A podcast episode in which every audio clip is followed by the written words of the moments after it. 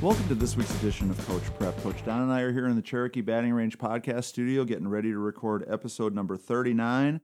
Got a really good topic for us to talk about today with our coaching friends. I want to start off with a little business before we do that. Number one is we have to mention our sponsor, Cleated Up FP. Cleated Up is the communication tool that you're going to use to solve all your communication challenges within your team or within your organization.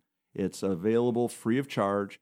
Um, and it will do everything that you need to do to keep your team organized and, and to get the word out about the things that you're accomplishing. You can contact them at Cleated Up FP. Why not check it out? Try it. Absolutely, because free is always good. Yes. Second thing we wanted to talk about is we've uh, mentioned this on our Everything Fast Pitch podcast, but we're going to also ask our Coach Prep listeners, which I think are in a lot of cases the same Same people. people. We've uh, started a Patreon page. One of the things that Coach Don and I are trying to do is to continue to grow Everything Fast Pitch and Coach Prep. We want to continue to do more for you, um, but we've kind of hit a crossroads where we need to have some support to make that happen. So if you check out the show notes, you're going to see that there's a link that will take you to our Patreon page. There's three different levels of support. You can do level one, which will get you mentioned in the show notes and on the on the podcasts. Number two is you get a mention and a free Everything Fast Pitch T-shirt. And number three is you get the mention, the T-shirt, and a chance to talk with Coach Don or I once a month. Just talk softball. And Catch so yeah. we, we would love for you to support us if you can. Anything you can do would be greatly appreciated. The lowest level is basically asking you to skip one cup of coffee this month. Not so bad, right? So we need the help. We need the help. Yeah, And, and hopefully you'll be able to do that for us. So, so Don, our topic this week is now that we're playing softball, there's just some lunacy going on out there. And one of the things that we want to talk about is that while we don't expect coaches to be completely in control of everyone and everything that's associated with their team, there's some things that we've got to start to do as coaches to model better Manage behavior and, and manage the people within our Yeah. team, the the parents, the assistant coaches, the kids. You know, when I hear about eight and under coaches and parents ready to fight another team in the parking lot at a tournament, it just makes me shake my head in amazement. I have seen it in the past where you look at YouTube. If you, if you don't believe me, search YouTube fan fights. right. It's And- usually it seems to be the younger crowd. yeah, often. and, and yeah. a, lot of times it's younger players. But I promise you, you're going to find three or four softball chaos fights Yeah, chaotic where messes. parents, coaches, people who know better and should know better are just going wild, you know, throwing haymakers, knocking people down, hurting people, and, and setting a really bad example. Boy, for a kid, how exciting would that be to get back out on the softball field after the parents and everybody have been fighting? Right. That would be miserable. Yeah. And I mean, this is what it's all about: is creating a good environment for them to go and uh, be athletic and enjoy being part of a team. So Right. It's, it's very disappointing, very disheartening because one of the things that we keep talking about is now that we've got the opportunity to get back to playing softball, that we need to be thinking about following the rules. we're gonna go there. Yeah. What- Whatever rules we're following, you know, it's up to us as the adults in the room to show the kids that, you know, whether you like the rules or not, the rules are there. Somebody has decided they're important. So whether it's, you know, driving, you know, the speed limit or close to the speed limit when you're driving on the highway or wearing a mask or wearing uh, you know some sort of personal protective equipment when you go into a store or whatever it is or you know following social distancing guidelines when you go to the ballpark. All those things are in place because somebody thinks it's important and it's up to us to accept the fact that we don't have to like the rules but the rules are there. It's up to us to model that we want our kids to follow those rules.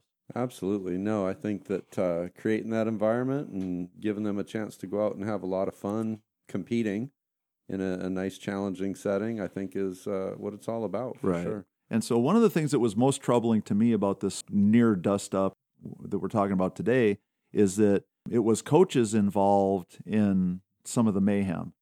And that to me is, is a really dangerous place to be. For, yeah. Okay, so you know, coaches, we cannot expect you to control everybody. I don't, I'm not saying that. It's not like it's your job to be uh, the team police force and make sure that everybody does everything the way you want it all the time.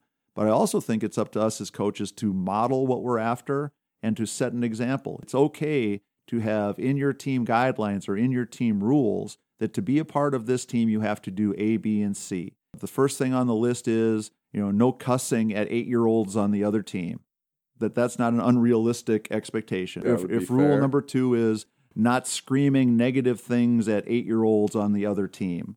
How about not screaming at all? Yeah, but start off with, you know, attacking the Yeah. other team. Or that rule number three is that no matter how frustrated you are with the outcome of the game, you're not going to try to fight somebody. Absolutely. There's a different sport for that, right? Yeah, I mean, you, A couple different sports, Yeah. actually. But but you know the thing I've always noticed is a lot of the people that want to rip their shirt off and get into a fight after the softball game would back down pretty quickly if the person that was opposite of them was clearly capable of kicking their butt. Look just like them. Yeah. Yeah.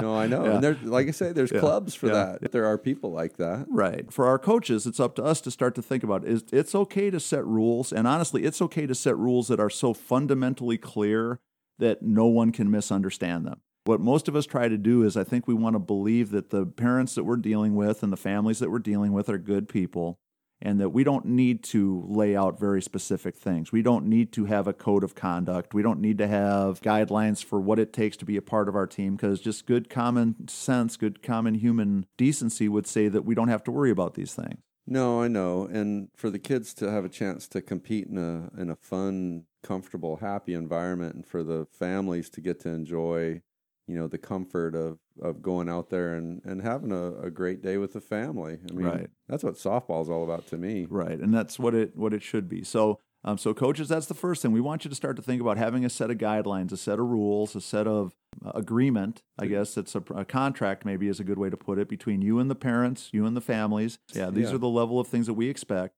and that if we can't manage ourselves within those guidelines, that we need to find a different team. Absolutely. Okay. No, and that's a great start. Yep. If everybody can do that, then we're going to be fine, right? So then the second part of it is now I think we also take that to the next step so that we include in those guidelines and our level of expectations for our parents how we're going to treat our own players. If we're already in the habit of going off the handle and screaming at our child because they made an error, or they struck out, or they didn't slide, it kind of sets the tone that screaming and yelling and being mad and all that stuff is okay. That's what you do. And again, at the end of the day, we're trying to model for our kids how we want them to behave. And so, you know, one of the things that I think is so funny, and, and having been around, you know, the travel ball world and especially some of the younger kids this last couple of years, is over a lot of opportunities to watch a lot of different teams. I see a lot of parents acting in a way that if their children acted the same way, the parents would be angry or, or shocked or appalled that their own child was so disrespectful or so mean spirited or so disrespectful or whatever the right word is. They're watching even when you think they're not watching. Right. So the second level then for coaches is, is we want in that contract to some expectation for how we're going to treat our own kids at the ballpark. No screaming, no yelling, no anger, whatever, however you want to say it. And we can't assume that that's just implied, right? As a coach, we've got to talk about it, set those boundaries and guidelines, and then hold them accountable. Right. Perfect example. There's a couple of parents that, that I've seen more than once that when you have an away from the ballpark conversation with them, they're the nicest, sweetest, most mild mannered people you could ever see. And the switch gets turned. Right. But as, as soon as their kid drops a pop up or, or doesn't slide at second base, they it, it is seriously like a Dr. Jekyll, Mr. Hyde kind of circumstance. And so again, as, as coaches, I think you know, we want to always try to give people the benefit of the doubt. Think, oh, they they know that's not right. And listen, oh, wait a second, Maybe they don't. maybe they don't. In that guideline, in that contract that we're going to create, I think we have to start to talk about how we're going to treat our own kids. Because if we can get to where we treat everybody with respect at the ballpark, I think we're all going to be happier. So then the third level is we're going to talk about how we treat coaches. And Sure. that includes, you know, not necessarily yelling and screaming at the coach at the field, even though that happens, but talking about supporting the coaching decisions, you know, making sure that we're not riding home after the game railing and complaining and, and mad and, and ornery um, about decisions that the coaches are making. You know, that doesn't mean that you have to agree with everything that the coach says, but we need to have in those guidelines, in that agreement, that we're going to be supportive of the coaches to our kids, to our players, and we're going to handle disagreements we have with our coaches away from our kids. Absolutely. And that's going to create a much stronger environment for, you know, team setting. Use the analogy of a tug of war. And if, if we've got all of our parents, all of our players, everybody pulling on the rope in the same direction, we're going to be a lot stronger in that tug of war. But if we've got a couple of people grabbing on that rope and pulling sideways, it's not going to work out very good Right. for us. We're only as strong as our weakest link, and, and we want to keep those guidelines. But if you talk about it, then you can expect it Right. and hope it stays true. So the next part of our agreement needs to be that our parents are going to help the players understand that they have a coach and the coach is the person that's going to coach them. So they stop looking in the stands, they stop looking for mom and dad's reaction, they stop thinking about everything that they're doing has to somehow be run through the filter of what mom and dad think they should be doing. This is epidemic at the younger ages.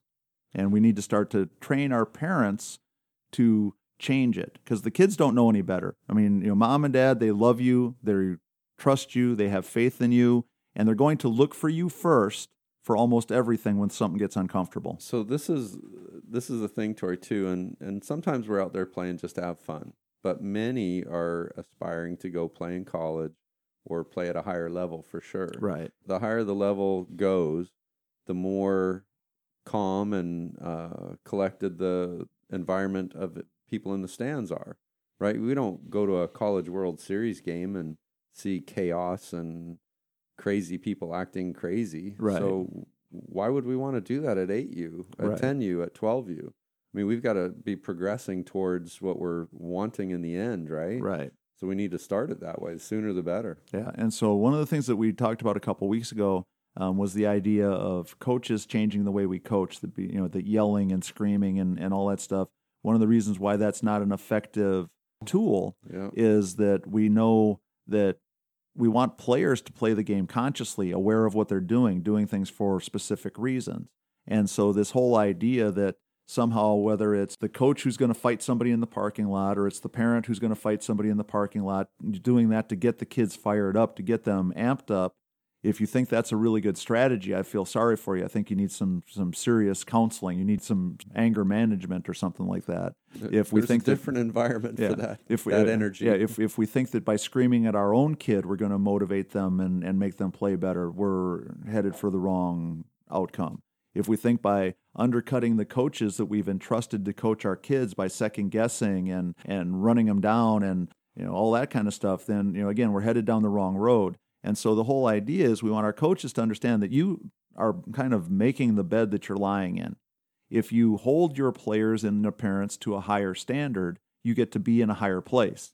Or you get to get different players. It's you know it's going to be one or the other. But if your standard is your standard and your level of expectation is the same, it might mean that at some point in time that star shortstop whose dad is a crazy lunatic doesn't get to be on your team. they might leave. that you're going to still be better off.